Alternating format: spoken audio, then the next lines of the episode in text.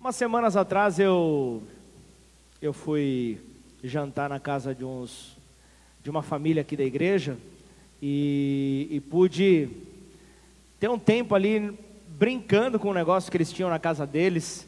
Pedi até para eles trazerem hoje aqui. Eu quero, tem, tem, tem a ver com a palavra, tá? Eu não estou sem palavra não, viu? Mas é algo. Fica aí, tá, Lucas? Legal. É só para treinar, gente. Tranquilo. Ai! O bagulho tá espetado, mas fica aí de boa, Lucas. Mas se você tá tá mais perto, é difícil de você errar, né? Se você tá perto do alvo, tá chegando. Ufa, tá no verde. Ai, bateu no vermelho, só que ele, ele tem um, um boicote para não acertar, porque para só ele achar que ele tem mira. Mas agora eu quero fazer algo diferente. É, Boninho, você pode me ajudar? Cadê o Boninho? Cadê o Boninho? Já até sumiu? Hã? Desmaiou já? Cadê ele? Onde que ele está? Pode vir, deu piriri, Boninho? O que acontece? Vem aqui, por favor, eu preciso da tua ajuda. Isso tem tudo a ver com essa mensagem. De perto eu acertei o alvo. Só que agora acabou de ficar noivo, né? Eu acho que eu vou pedir uma ajuda para ele. O que você acha de você segurar o alvo, Boninho? Mas fica aqui, ó, na frente da. Faz assim, ó. Sorrindo. Agora, não, para a igreja. A igreja precisa te ver. Fernando, você está aí atrás? Eu vou pedir para o Fernando jogar o dardo. Fernando, só que eu vou pedir outro favor. Você pode tirar teus óculos? Mas você vai ter que jogar dali. Pode ser? Vamos lá. Fica aí, tá tudo tranquilo. Ó, só não mira para baixo, pelo amor de Deus. Esse rapaz está quase casando. Não mira para baixo. Para cima, isso aí, é mais seguro talvez. Não, mas não, por favor, na última fileira você vai ficar. Mais seguro. Eu vou sair só aqui. Mas o que, que eu vou pedir para vocês? Ninguém pode levantar. Todo mundo tem que ficar sentado. Você está de óculos, Fernando? Tá sem. Você vai ter que acertar aqui no alvo. Você está longe, não está? A sua visão tá legal? Quantos dedos tem aqui? Quantos? Tem um só. Olha, ó. Tá, tá, tá tranquilo, viu? Fica tranquilo. Sabe o que eu vou pedir? Que tal Ô Clériston, que tal você trazer o Otávio para ficar aqui do lado, aqui segurando? Porque ele é bom de mira. Vocês acham uma boa ideia isso? Clériston, vem aqui, por favor. Tá tranquilo, segura um pouco aí. Não, mas você está no corredor, eu quero que você fique sentado onde você está, porque o dardo vai passar por cima das pessoas. Você é um cara de mira. Isso. Boninho, fica um pouco mais aqui na frente, ó. Fica tranquilo, tenha fé. Temos aqui, ó, enfermeiros, tem farmacêutica aqui, fica tranquilo. Oi? Não. Você acha que o Fernando vai conseguir acertar o alvo? Ele não enxerga a esposa que está do lado, sem óculos. Mas ele vai acertar o alvo, será? Isso porque ele está longe do alvo. Obrigado, Clariston. Só isso. Boninho, eu te livrei. Tá tranquilo. Meu tio, não precisa estar garantido, vai. O que, que eu quis trazer com esse simples, com essa simples ilustração? Conforme nós nos afastarmos do alvo, nós temos a nossa visão parcial, nós temos a nossa visão comprometida. E sabe o que é o pior? Muitas pessoas acabam podendo ser atingidas. Certamente, enquanto o Fernando não acertasse a força para lançar, ele ia bater na Denise, de repente, ia bater na Cris, que está no meio da igreja, ele ia acertar. E o que, que isso quer dizer? Quando eu estou distante do alvo, eu perco a minha visão do alvo e eu posso ferir pessoas que estão ao meu redor eu posso ferir pessoas que estão ali sem nada a ver, porque está todo mundo olhando para mim. nada a ver com a história, mas uma pessoa com uma visão limitada, longe do alvo, ao tentar acertar o alvo, acaba ferindo outros. E isso tem a ver com a mensagem da nossa noite, cujo tema é escopo, que está relacionado a alvo, a objetivo, a meta. E quando nós estamos em uma igreja, numa família, onde ninguém é remunerado, quanto, qual é o teu salário para ser diácono da igreja, tio Rick? Nada. Voluntário. Mas o Lucas ele é pago, ele é músico, né? Nada. Voluntários. Faz parte do trabalho em equipe. E o trabalhar em equipe nem sempre é acertar o alvo. Trabalhar em equipe nem sempre é acertar o alvo, mas sim é se dispor a qualquer momento, ir além das suas expectativas, para poder então ajudar o próximo. É poder ir além de tudo aquilo que nós poderíamos estar nesta hora, talvez, com outras atividades, mas não, servindo ao Senhor com alegria nós podemos então ajudar ao nosso próximo. Então, diante disso, a minha, a minha pergunta é: ok, o nosso papel é esse, mas se eu erro, o erro está relacionado a pecado. Qual é a tua definição sobre o que é pecado? Você pode definir para mim o que, que é pecado? Vai ter que falar alto porque eu não consigo, não consigo fazer leitura labial diante dessa da máscara, né? Diante dessa situação. Quem pode falar o que que é pecado? É uma grande uma grande maioria usa o termo errar o alvo. O pecado está relacionado com errar o alvo, ok. Mas qual é o alvo?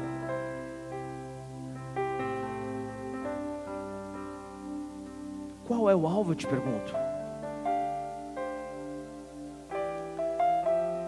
Nós temos uma visão, por essa visão nós somos movidos.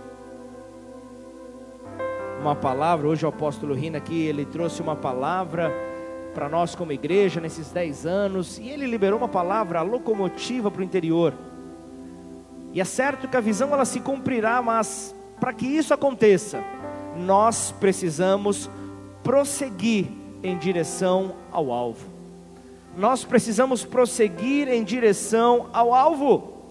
Então, quem tem um alvo, ele não tem pressa para acertá-lo, porque ele vai se preparar, porque o tempo gera precisão. O tempo gera precisão, o tempo te aperfeiçoa. Certamente, tio Rick que estava aqui no, no, dia, dia 15 de agosto 15 de agosto, 15 de janeiro, perdão, 15 de janeiro de 2011. Certamente, se você for descrever o Pablo que você viu naquele dia, hoje você não vai conseguir descrever o mesmo na sua totalidade. Você vai falar, não, o pastor que eu vi ali naquele dia não é o mesmo pastor de hoje. E glória a Deus por isso. Imagina se fosse Aquele menino ali precisando de treinamento, precisando de, de, de experiências com o Senhor. Mas havia um alvo, viemos aqui com um alvo. Quem tem um alvo não tem pressa para acertá-lo, não tem pressa alguma. Várias são as tentativas que podemos fazer para acertar várias flechas. Uma coisa é certa, várias flechas elas não garantem acertar o alvo. Eu posso estar aqui com dezenas de flechas e ainda assim não conseguir acertar o alvo. E um grande problema é que vários alvos confundem a vida do arqueiro. Vários alvos confundem aquele que precisa acertar o alvo. Afinal de contas, qual é o seu alvo? Afinal de contas, qual é o seu alvo? Como nós podemos acertar na mosca sem saber onde se encontra o alvo? Como podemos acertar esse alvo se nós não temos ideia de onde ele está? E as respostas para esta pergunta podem ser inúmeras, podem ser variadas, mas poucas são as vezes que alcançam o seu real objetivo.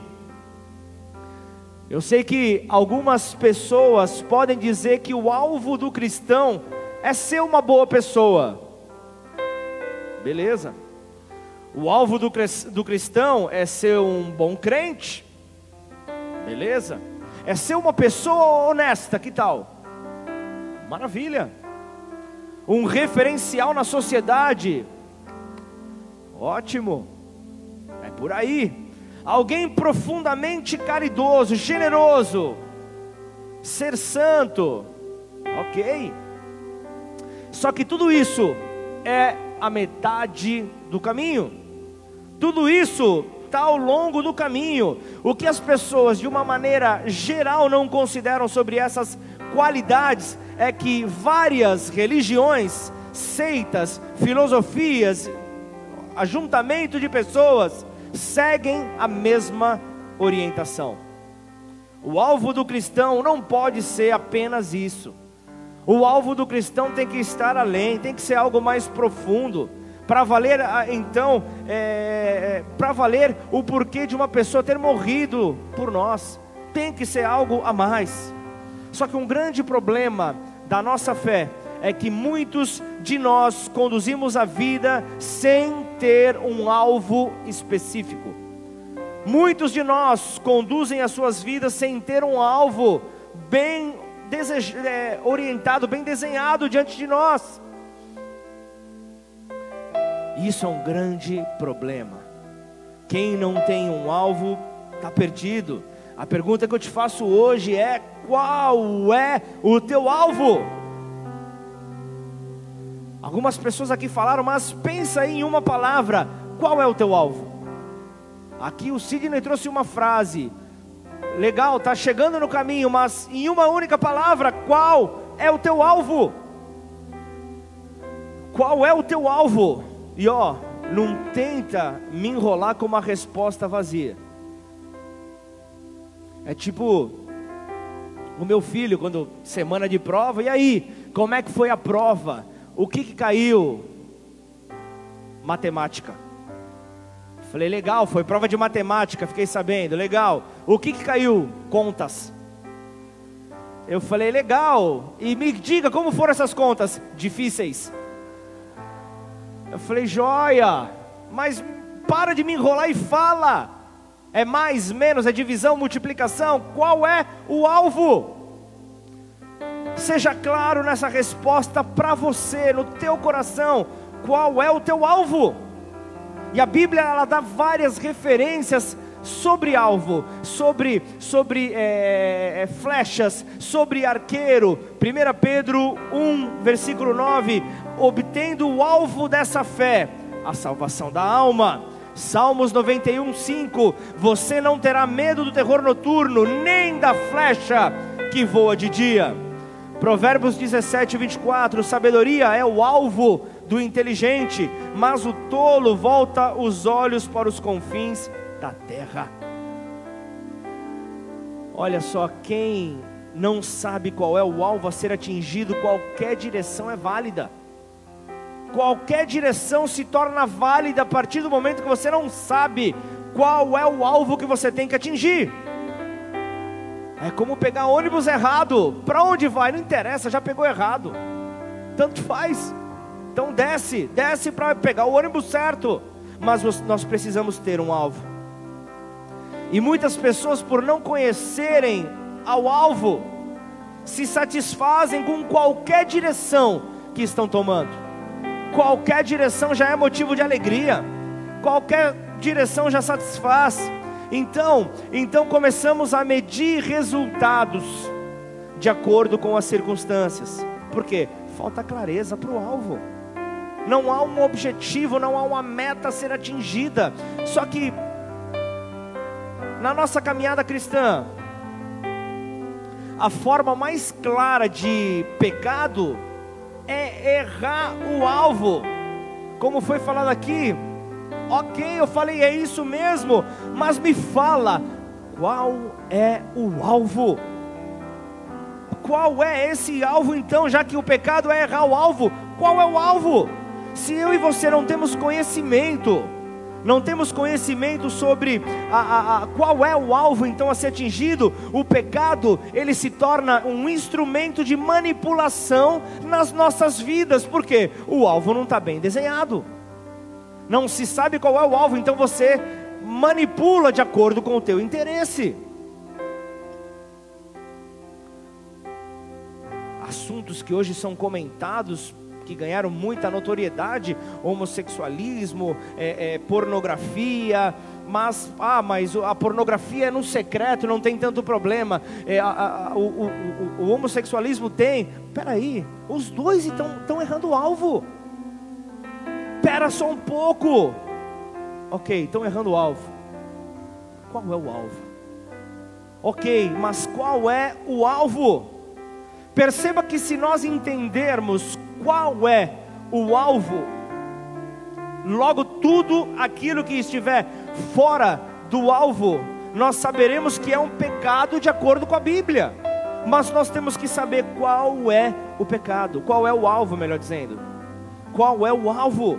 Então, se nós entendermos o papel que a igreja nessa terra tem que é justamente assumir o seu papel de reconciliação, o ministério da reconciliação, como a Bíblia nos orienta. Logo, ela não vai ficar apontando para o dedo, de, eh, apontando o dedo para o pecado de ninguém, porque ela vai entender que não compete a ela, porque se ela entender o seu papel, se ela entender qual é o alvo, tudo muda. Posso ouvir um amém? Tudo muda tudo é então transformado. E nós, como igreja, nós não fomos chamados para apontar o dedo para o erro de ninguém. Não fomos chamados para isso, até porque nós temos inúmeros erros para corrigir em nós. Ainda posso ouvir um amém? Ainda bem que os, os negocinhos do, do dar, os dardos estão aqui, para você não jogar nenhum em mim. Não somos juízes sobre ninguém nós não podemos acelerar o processo de Deus na vida de ninguém. Nós não podemos acelerar o processo na vida de ninguém. Aceleramos quando nós não temos conhecimento de qual é o alvo. Por isso nós queremos dar uma ajuda para Deus. E a pergunta sobre o alvo não está relacionado com algo pessoal mas é para todos nós, todos nós temos que entender qual é esse alvo. Então, antes de abrirmos o texto desta mensagem, eu quero falar para alguém que, eu quero falar para para alguém que está ouvindo nessa noite justamente uma mensagem que vai mudar os seus passos, uma mensagem que vai fazer então a diferença, porque você está começando a entender que você tem errado o alvo. E eu, o texto dessa noite fala sobre um homem que, ao longo da sua caminhada, ele buscou acertar o alvo e levar outras pessoas a acertar o alvo. Quero falar sobre Paulo. Na carta que ele escreve aos Filipenses, ele estava numa prisão. Eu sempre gosto de frisar isso. Só que não é uma prisão, talvez como essa que nós temos aqui perto. Não é um presídio como aqueles que nós estamos acostumados aí a, a, a ver. Mas era algo similar a um calabouço, um local úmido, um local, um local fedido, onde as pessoas que ali entravam não tinham muita esperança de sair de lá era, era um passo para a morte. E é sobre essa condição que Paulo escreve uma carta aos Filipenses. E ele escreve uma carta ali, agora pare para pensar você recebendo uma carta de alguém numa condição como essa. O que poderia vir de, vir de bom, de algo bom, de algo positivo, de uma pessoa como a condição que Paulo enfrentava, como Paulo sobre as condições que ele vivia. Ele estava no local onde pessoas sem esperança eram lançadas para cumprir então um período então e quem sabe poder voltar à sua vida normal. um local difícil, mas ainda assim ele tinha um alvo. Ele queria ver esse povo ser transformado. Ele queria ver então mudanças acontecendo. Então abra a tua Bíblia em Filipenses 3, versículo 12.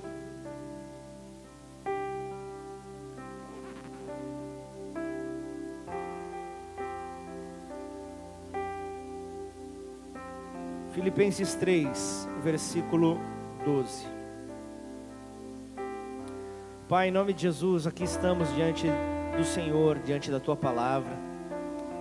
Nós não queremos ser obstáculos para o cumprimento dela nessa noite, Pai. Portanto, olha para nós, vê se há algum caminho mal, nos corrija, nos oriente, Senhor, e nos guie pelas tuas veredas eternas, Pai por amor ao seu nome. Que essa palavra possa vir, Senhor, não para solução de um de uma situação pontual, de um fato corriqueiro, mas que essa palavra possa vir para ser uma base, uma estrutura para podermos então estarmos firmes, ó Pai, no teu propósito. Nos ajude, Senhor, a receber essa palavra, Pai, com paz no nosso Espírito, Pai. Uma palavra que virá para nos transformar. Essa é a nossa oração, Pai. Por isso, faça conforme o teu querer. Então, eu me diminuo, Pai. Para que o Senhor, Pai, possa nessa hora me usar como um simples instrumento nesta terra, mas que porta algo poderoso, uma verdade poderosa para ser compartilhada para a tua igreja nessa hora, Pai. Eu sei que eu fui o primeiro a ser cortado por essa palavra, Pai. E assim como, Pai, na experiência que o Senhor me deu, que cada um dos meus irmãos que compõem o corpo de Cristo aqui nesta cidade e nesta região, que o Senhor possa, Pai, em nome de Jesus, marcar as nossas vidas nesta hora. Oramos gratos no nome de Jesus. Amém? Então, com glória a Deus aí no teu lugar. Filipenses 3, versículo 12 diz: Não que eu já tenha recebido isso, ou já tenha obtido a perfeição, mas prossigo para conquistar aquilo para o que também fui conquistado por Cristo Jesus.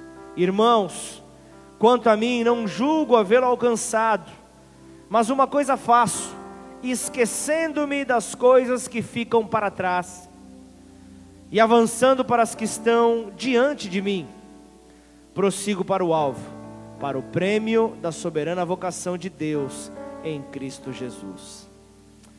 Filipenses 3, nós vemos que não só esses dois versículos, mas desde o início, nós vemos ali é, Paulo escrevendo para, vamos, para resumir, é, sobre uma vida digna de Cristo.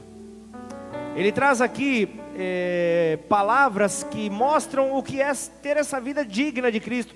E no começo ali do capítulo 3, ele acrescenta: regozijem-se no Senhor. Alegrem-se no Senhor. E esse regozijo que, que Paulo está falando é no Senhor, não nas circunstâncias, que são temporais, mas no Senhor que é eterno. É isso que ele pede sobre a minha vida e sobre a tua. Então, é, é entender que nós amamos a um Deus, servimos a um Deus que continua no controle. Continua no controle absoluto. Por isso mesmo, na prisão, Paulo pôde se regozijar. Paulo pôde se alegrar e não errar o alvo. Paulo pôde manter o alvo alinhado. Então, consequentemente, Paulo, ele, se, ele, ele não se incomoda com a situação que ele vivia, ele não se incomoda em ter que incentivar os filipenses a se regozijar. Mas ele continua animado para assim o fazer. E isso seria uma garantia para a conduta dos filipenses, porque eles teriam que tomar uma atitude correta. E a preocupação de Paulo era que eles não caíssem na armadilha preparada. A armadilha preparada por aqueles que estavam dentro da igreja.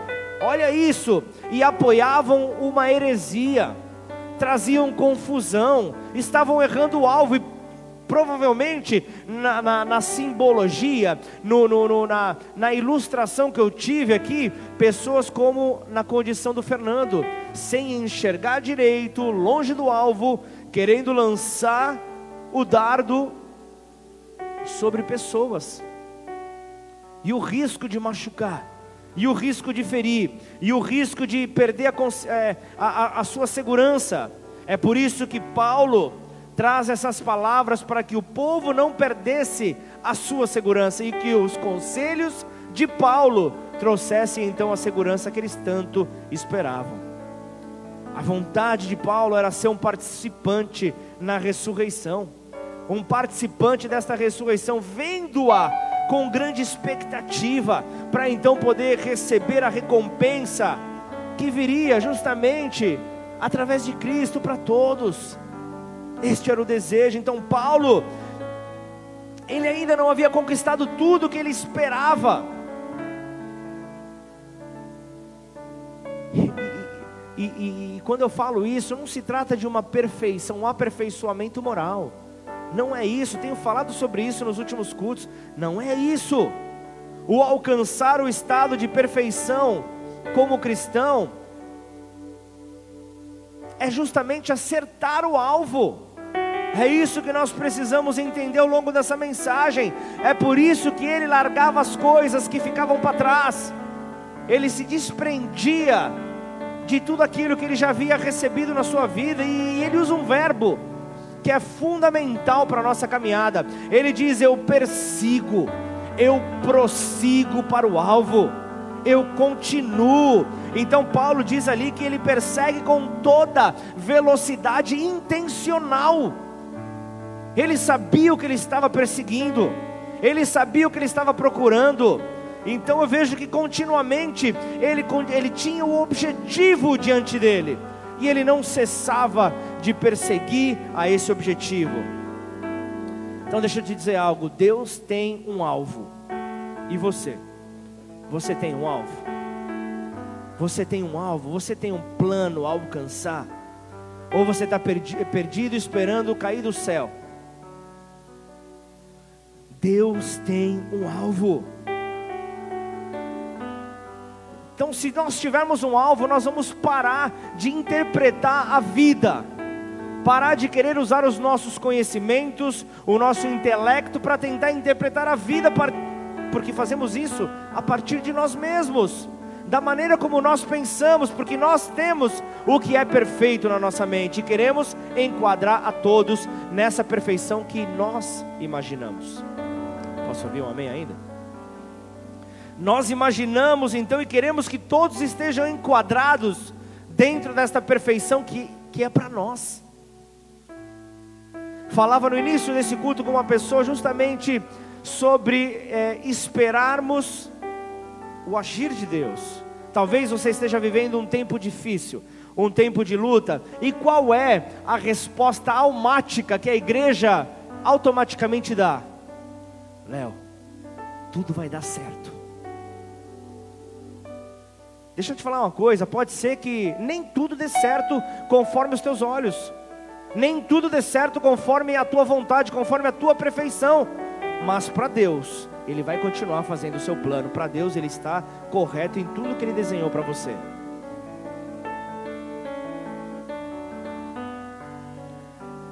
Deus tinha um príncipe para Lu, só que era o cavalo empacado há 13 anos atrás. Ele precisou ser transformado. É por isso que o processo ele aconteceu. A Lu não, a Lu já é perfeita, mas é que o Boninho orou bastante. E aí Deus deu a perfeição. Fazer a moral, né? Mas por que, que eu estou dizendo isso? Onde eu estou querendo te levar? Eu estou querendo te levar a você entender qual é o alvo. Qual é o alvo que Deus quer que você persiga? qual é o alvo que Deus quer que eu e você persigamos. Há um propósito, sim, há um propósito. Só que não está certo nós falarmos, nós, Igreja Bola de Neve, Ribeirão Preto, nós temos um propósito. A igreja é, da vida de Deus, do sonho de Deus ali na frente, tem outro propósito. A quadrangular lá tem outro propósito. A Batista tem outro propósito. Não, nós temos um único propósito: que Cristo seja formado em nós. Nós temos um único propósito, um único alvo. Vamos aplaudir o Senhor. Um só propósito, um só alvo.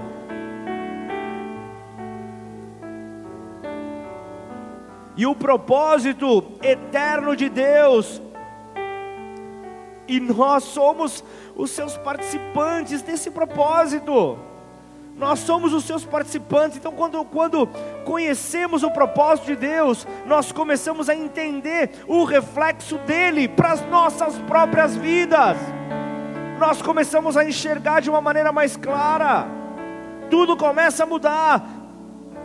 Caso contrário, nós podemos nos tornar o maior obstáculo para entendermos o propósito de Deus na nossa vida. Nós nos tornamos empecilhos nesse propósito.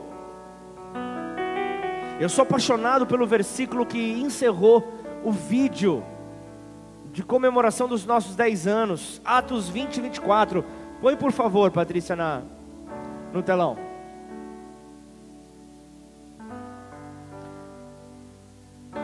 Puxa, eu gostei, hein? Quando o levita estiver devagar, demorando, eu vou deixar o alvo ali, vou só. Tá boa, não? Aí acorda. Atos 20 e 24. Porém, em nada considero a vida preciosa para mim mesmo, contanto que complete a minha carreira e o ministério que recebi do Senhor Jesus, para testemunhar o Evangelho da graça de Deus. Em nada considero a minha vida preciosa. Em nada você tem que considerar a tua vida preciosa. Isso fala do que? Morte do eu. O eu morto, porque se você abre mão do teu eu, se você diz que a tua vida não é preciosa, você vai continuar esse processo, vai continuar buscando completar essa carreira, completar o ministério que Deus te deu, que o Senhor te deu para testemunhar o evangelho da graça do Senhor. Então Paulo está falando aqui um exemplo de fé e de convicção ele está apresentando isso, é não ter a vida como preciosa para si mesmo. Ele está dizendo: Eu desejo completar a carreira.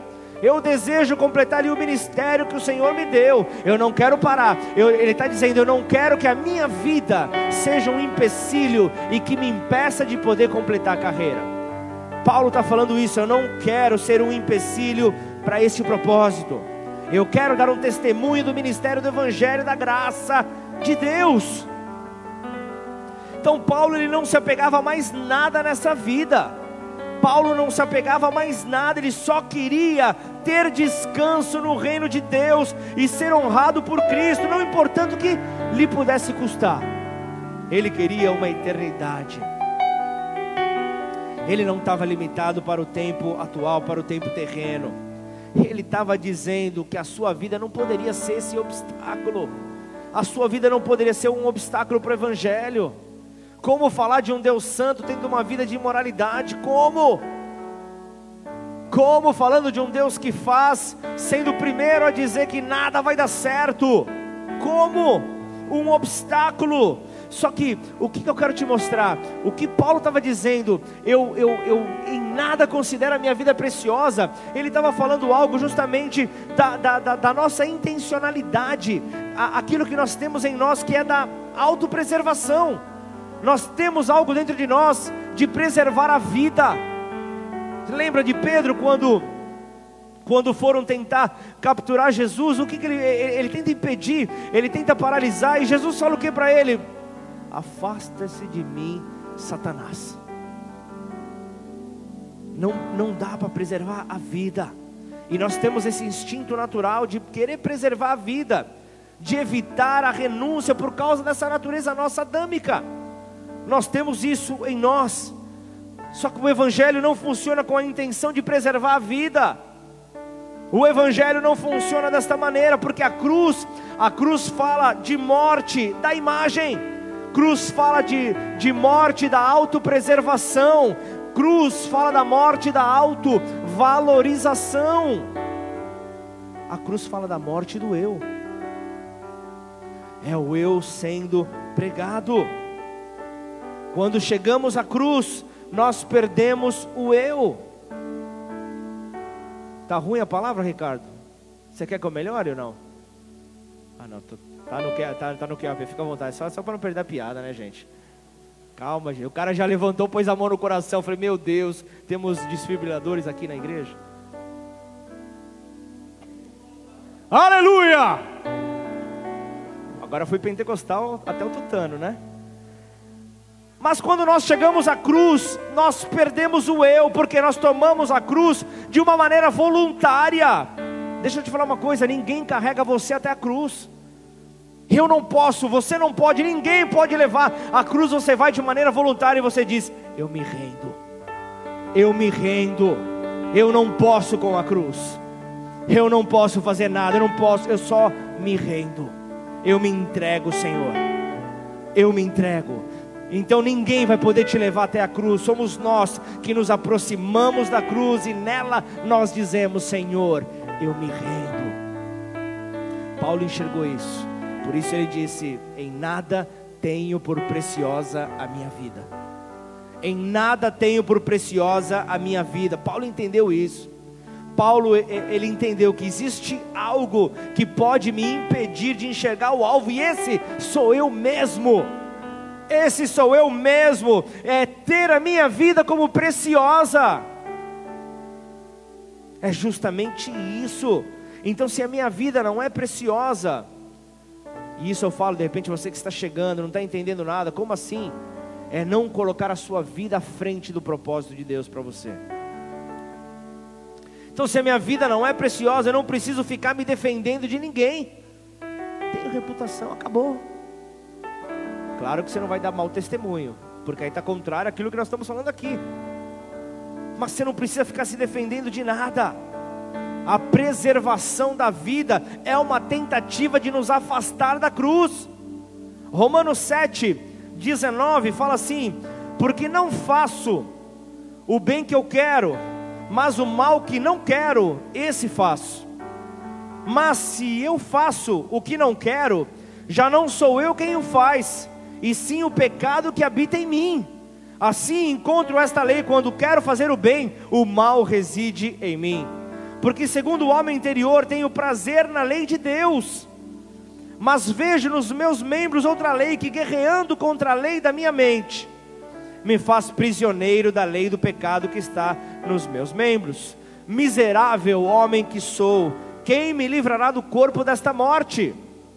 Graças a Deus por Jesus Cristo, nosso Senhor, de maneira que eu, de mim mesmo, com a mente, sou escravo da lei de Deus, mas segundo a carne, sou escravo da lei do pecado.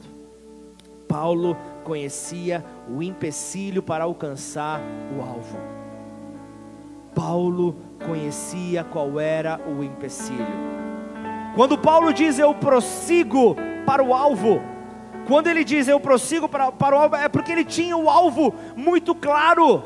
Ele tinha o alvo muito claro, ele sabia qual era esse alvo. Quando temos a clareza do alvo, nós não temos o direito de parar.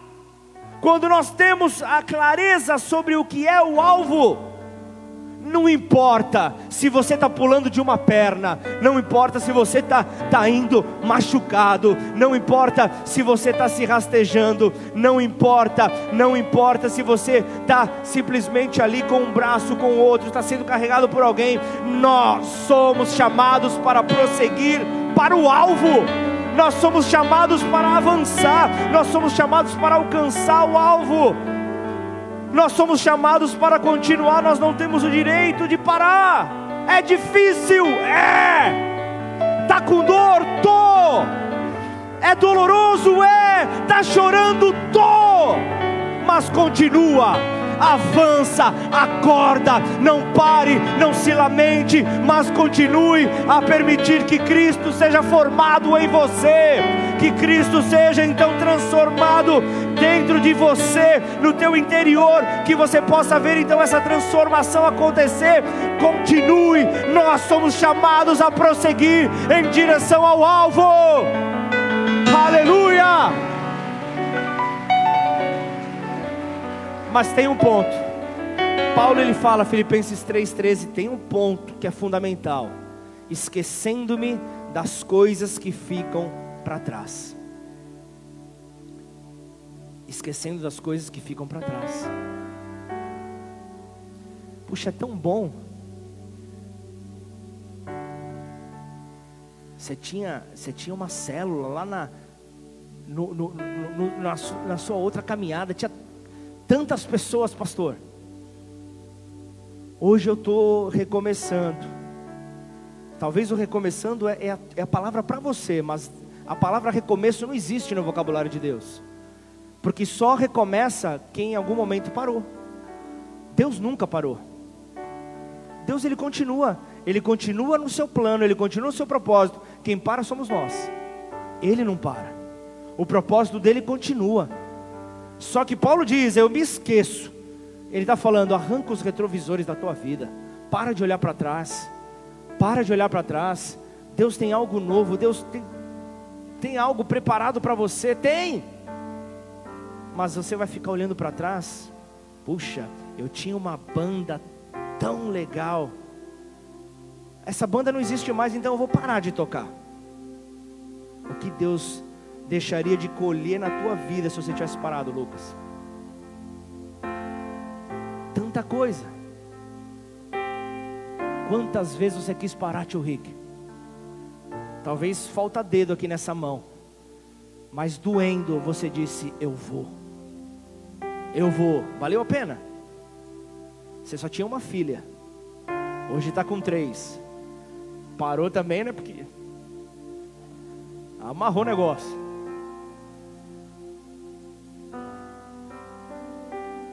Quando eu falo negócio, eram os planos, viu gente? O que, vocês estão pensando? Eram os planos que ele tinha de ter mais filhos. Ele queria ter seis, mas ele parou, ele amarrou os planos. Esquecendo das coisas que ficaram para trás. Para trás eu não resolvo nada. Para trás eu não consigo mudar nada.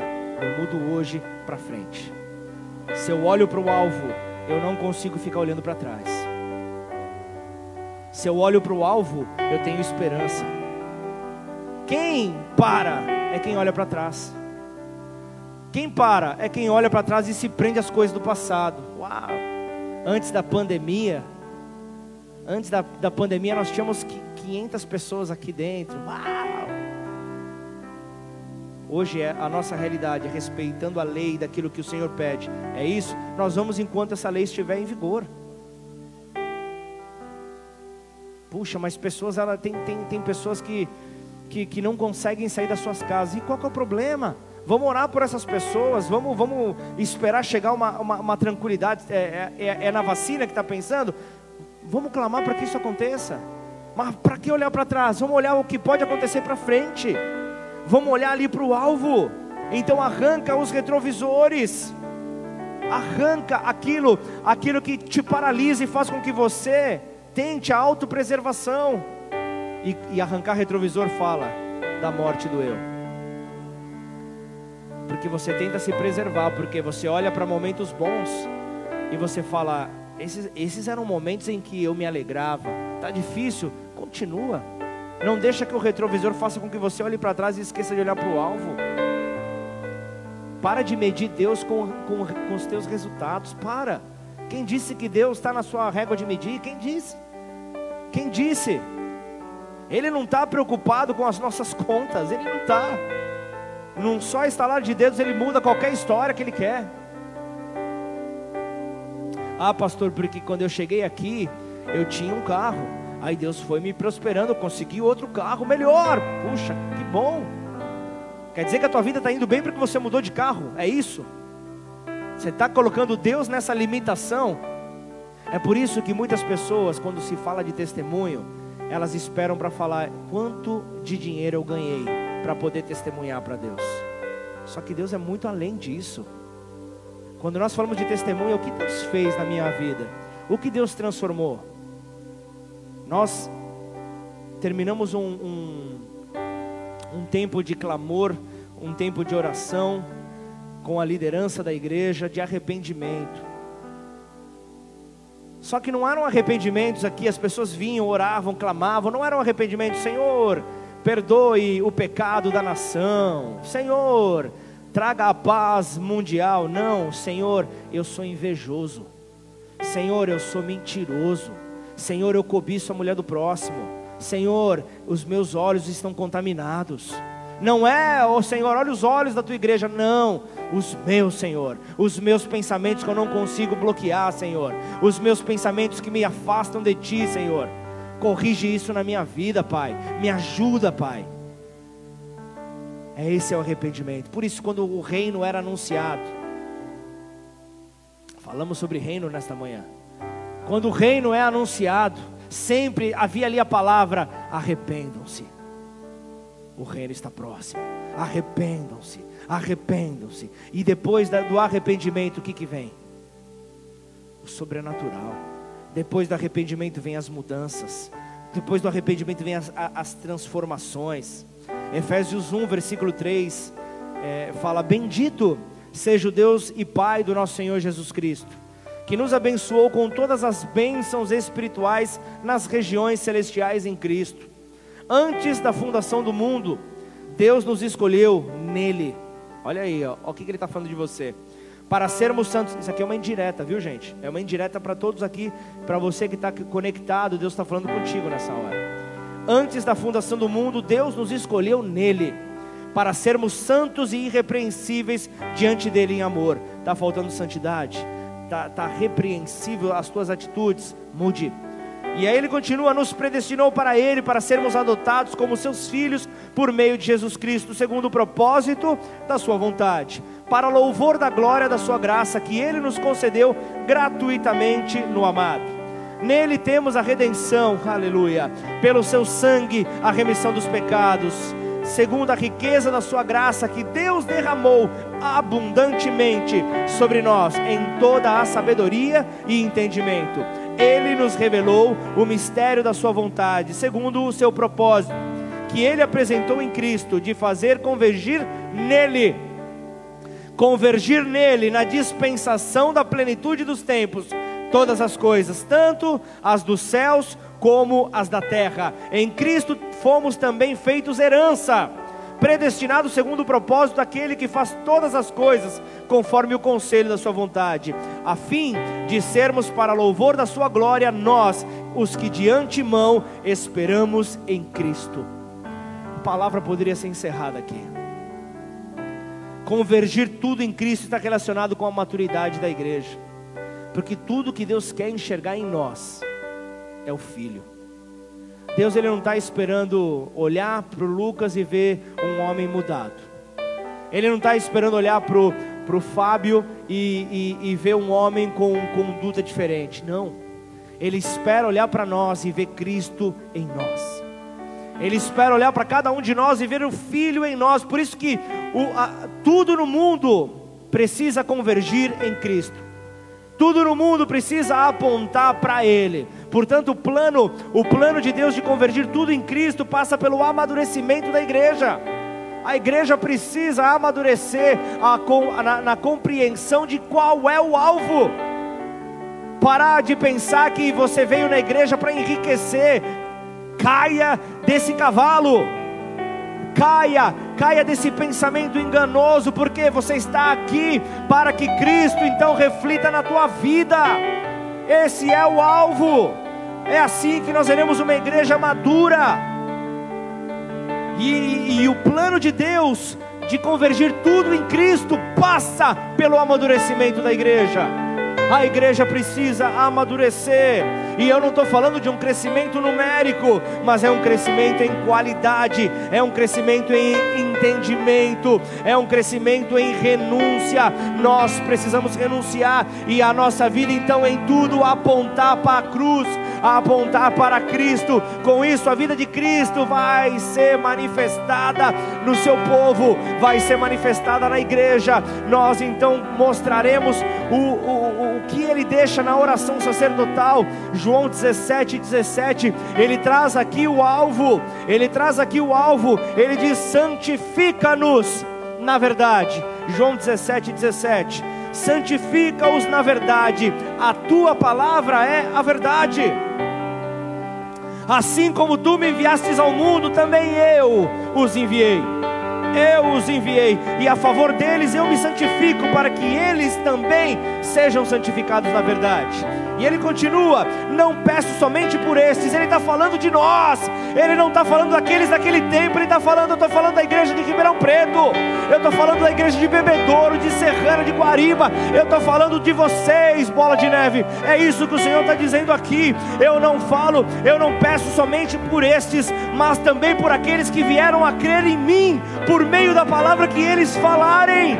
E olha, olha só como ele conclui no 21: a fim de que todos todos sejam um é, assim a, a, fim de que todos sejam um, e como tu, ó Pai, estás em mim, assim como tu, ó Pai, estás em mim e eu em ti, também eles estejam em nós, para que o mundo creia que tu me enviastes. Isso passa pela igreja, isso passa por mim, isso passa por você. Nós não podemos deixar isso de lado, porque é que o mundo ainda não crê totalmente em Cristo. Por que é que o mundo ainda não crê? Por que é que o mundo não tem esse alvo? Justamente pela falta de luz em cada um de nós, a falta de luz na igreja, por nós não termos ali, é, simplesmente em muitos casos, o alvo definido. Por nós não termos o alvo definido, então cada um correndo para o seu próprio propósito cada um para o seu objetivo, cada um correndo ali para o seu interesse, para o seu alvo, enquanto que Deus quer que nós tenhamos um único alvo e esse alvo é Cristo. Esse alvo é fazer com que Cristo seja então aperfeiçoado em nós. A transformação do mundo passa pela maturidade da igreja. Para concluir, vamos ler de novo o texto inicial, Filipenses 3,12. Eu creio que agora a sua compreensão vai ser diferente. Filipenses 3, versículo 12, fala assim: Não, não que eu já tenha recebido isso, ou já tenha obtido a perfeição mas prossigo para o alvo, para conquistar aquilo que para que também fui conquistado por Cristo Jesus. Irmãos, família, quanto a mim, não julgo havê-lo alcançado, mas uma coisa faço, esquecendo-me das coisas que ficam para trás e avançando para as que estão diante de mim, prossigo para o alvo, para o prêmio da soberana vocação de Deus em Cristo Jesus. Aí eu te pergunto: quantos podemos ser encontrados em Cristo? Quem é que pode dizer eu sou encontrado em Cristo? Podemos dizer que hoje Deus tem mais de nós do que Ele tinha há um ano atrás, quando a pandemia começou? Você pode dizer isso? Eu me entreguei mais, Senhor. Eu me rendi mais, Senhor. Eu, eu, eu, eu busquei a, a ajudar o meu próximo muito mais do que eu ajudava um ano atrás, Senhor. Eu orei, eu oro e, e eu vou orar muito mais do que eu orava um ano atrás. Será que Deus pode nos encontrar dessa maneira hoje? Deixa eu dizer algo. Ele quer te tomar por completo, ele não quer dividir a glória dele com ninguém. Ele quer te tomar por completo. Então, continuemos a crescer em Cristo, porque tanto os nossos erros como os nossos acertos servem para avançarmos em Cristo. E qual avanço? Qual avanço nós queremos para as nossas vidas? Qual o avanço que nós queremos para a nossa família? Qual o avanço nós queremos para a nossa igreja? Qual é o avanço? Paulo foi um crente que teve que enfrentar diversos problemas. Ele enfrentou diversas situações. Foram muitos naufrágios, houveram outros é, momentos de abandono, momentos onde ele foi abandonado, ele também foi apedrejado, ele foi caluniado, ele esteve em perigo várias vezes, várias vezes. foi rejeitado pelos seus próprios irmãos judeus, foi esquecido por muitos, entre outras coisas que aconteceram com ele. Ele sofreu. Entretanto, Paulo não se queixou.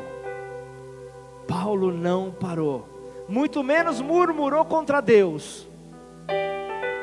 Paulo não abandonou o caminho da fé. Paulo não foi buscar construir tendas duplex ou até triplex, que talvez a, a, a, o alto escalão dos romanos queria. Paulo não buscou, não buscou colocar o aperfeiçoamento da sua vida à frente do chamado que ele tinha em Cristo Jesus. Apesar de tudo o que ele teve que passar, ele ainda diz: Eu sigo adiante, eu sigo em frente, eu prossigo para o alvo, eu procuro, eu procuro o prêmio da soberana vocação de Deus em Cristo Jesus. Para encerrar, o seguir a Cristo, o ser um, um, um discípulo dele, fala de esforço, fala de perseverança, porque os obstáculos e a oposição são parte do caminho. É como você seguindo aqui na, na, na via principal, na esquina vai ter um semáforo sinaleiro, farol, chame você da maneira como chamar. É algo que é inevitável ter no caminho teremos obstáculos no caminho, oposição que nos impede de continuar, teremos, mas graças a Deus, diga graças a Deus, Ele, Ele prometeu estar conosco todos os dias, graças a Deus por isso, e multiplicar as nossas forças, graças a Deus por isso. As aflições presentes, elas não são comparadas com a glória que há de vir, elas não são comparadas com aquilo que nós iremos alcançar no nosso Senhor. Por isso, a confiança na soberania de Deus é o que mede a nossa confiança nesta vida. Se isso vem de Deus ou se isso vem das circunstâncias na, nas quais nós temos enfrentado. Se a paz ela vem do mundo, ela ela está relacionada com o tudo vai dar certo que eu falei aqui para o Léo. Só que diante dos nossos olhos, muitas coisas vão parecer realmente desencaixadas Muitas coisas vão aparecer que estão fora dos trilhos, mas Ele continua te alinhando. Cada uma dessas situações farão com que você cresça mais nele, para que o plano dele se aperfeiçoe, para que o Filho seja revelado em você. Esse é o propósito de Deus para todo homem que tem fé, para toda mulher que tem fé em Jesus. Esse é o alvo, esse é o alvo que todo ser humano tem, ser como Jesus. Curva sua cabeça, feche seus olhos. Esse é, esse é o nosso alvo. Sermos como Jesus, com o alvo alinhado, nós prosseguimos adiante, Pai. Com o alvo alinhado, Pai, nós nos afastamos de tudo aquilo que não é teu. Não se distraia nessa hora porque tudo o que foi pregado até aqui está convergindo para que Cristo seja revelado na tua vida agora. Por isso eu quero falar com com você que talvez já não tenha mais lembranças de dias sem dificuldades. Talvez você não tenha mais esperança de poder ver dias melhores. Talvez você não tenha mais a alegria de poder falar desse Cristo ressurreto que transformou a tua vida para o teu próximo. Mas nesta hora, Senhor, vem invadindo, Pai. Ao liberar a tua palavra, vem invadindo cada coração que aqui está, Senhor. Nós queremos viver o que o Senhor tem para cada um de nós, Pai. E isso é esperança. E isso é alegria que nós temos. essa alegria está em Ti, Senhor. Por isso, Pai, eu quero orar pela Tua igreja, Senhor. Aqui estamos, ó Pai, diante, Pai, de, de pessoas com falhas que erram os alvos, sendo eu, Pai, o primeiro da fila. Não temos por preciosa a nossa própria vida, Senhor.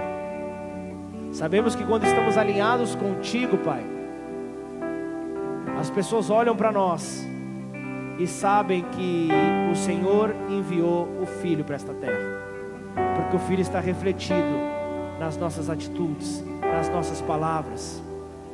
Nos ajuda, Senhor. Nos ajuda a viver, Pai. Nos ajuda a viver essa promessa que o Senhor colocou diante dos nossos olhos. De repente está tá demorando a promessa para acontecer na tua vida. De repente está aos seus olhos ela está devagar. De repente aos teus olhos essa promessa talvez não tenha mais espaço na tua vida. Mas saiba que o Senhor quer alinhar você. O Senhor quer alinhar você aos planos dele. Ele nunca mudou de opinião.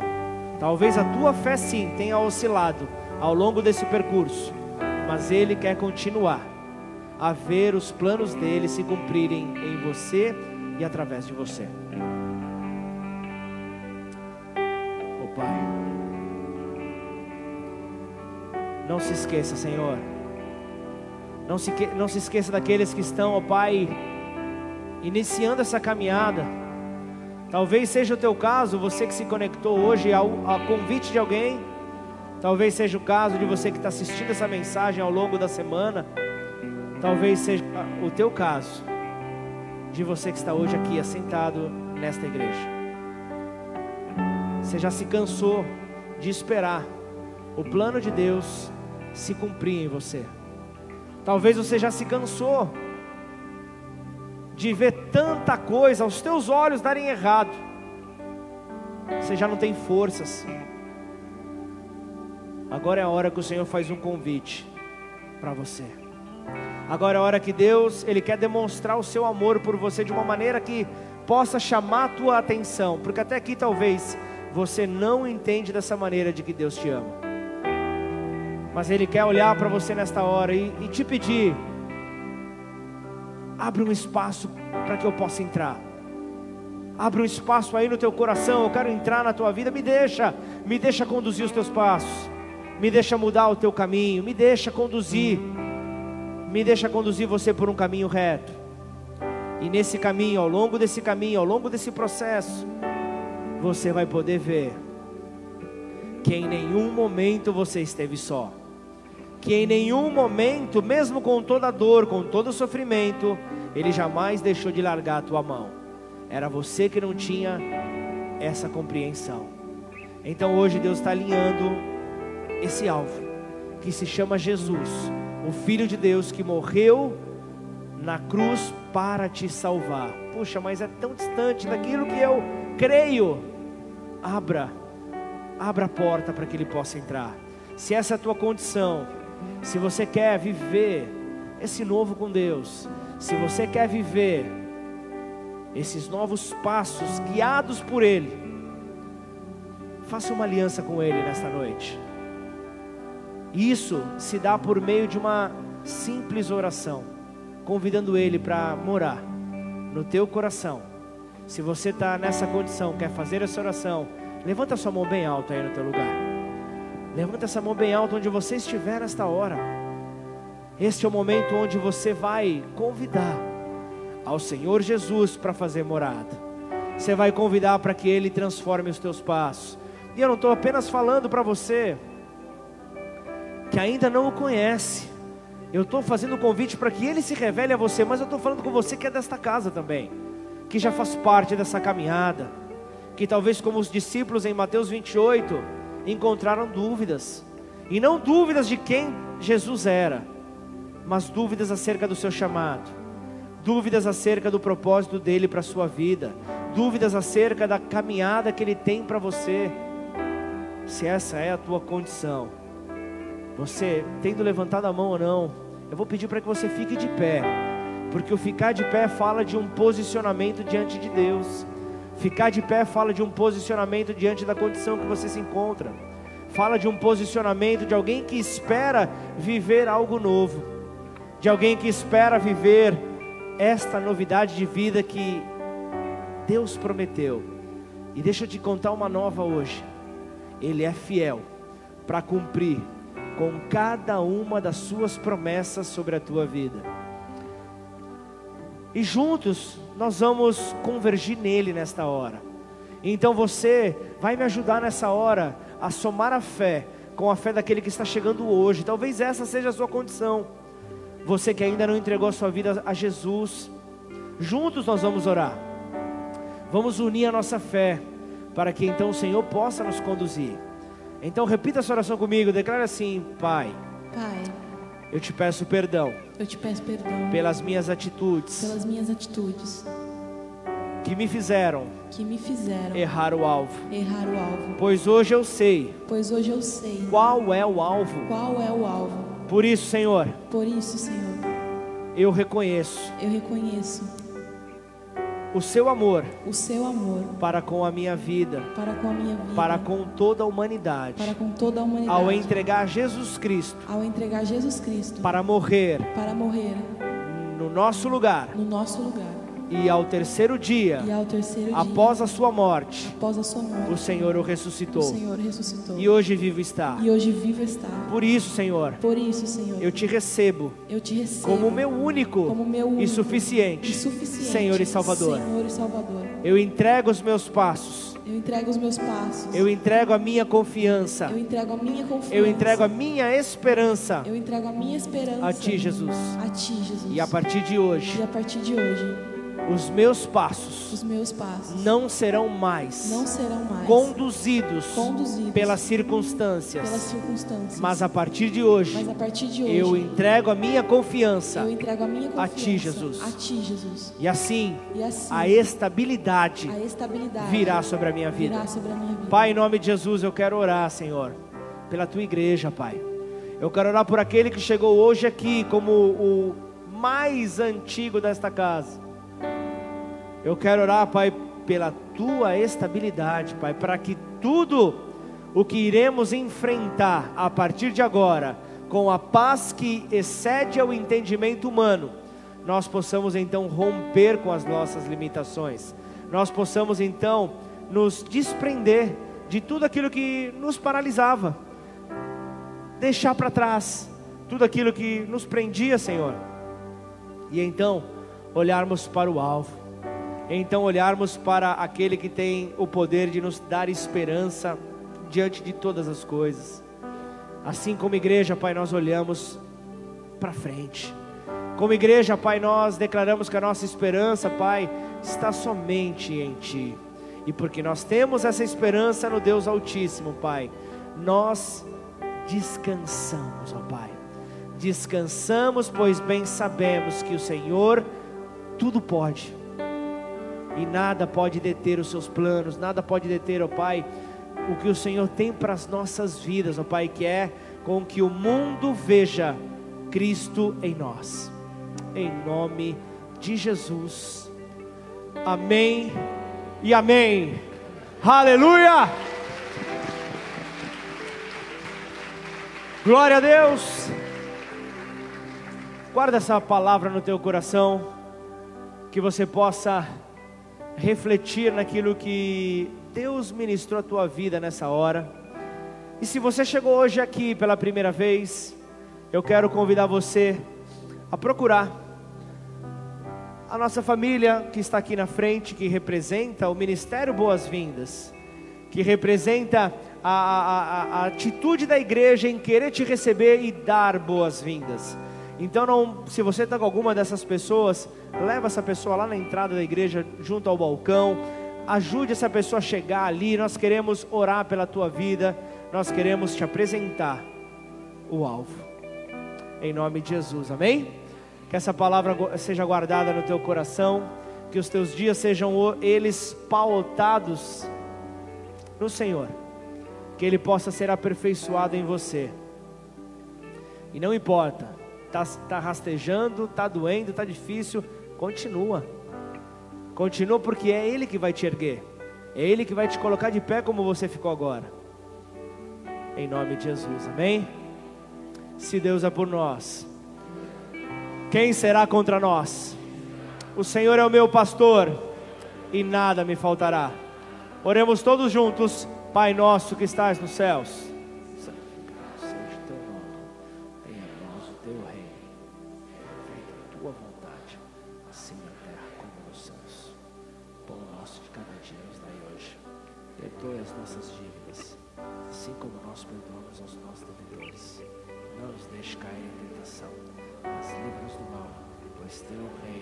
O poder e a glória para sempre. Amém. Aleluia.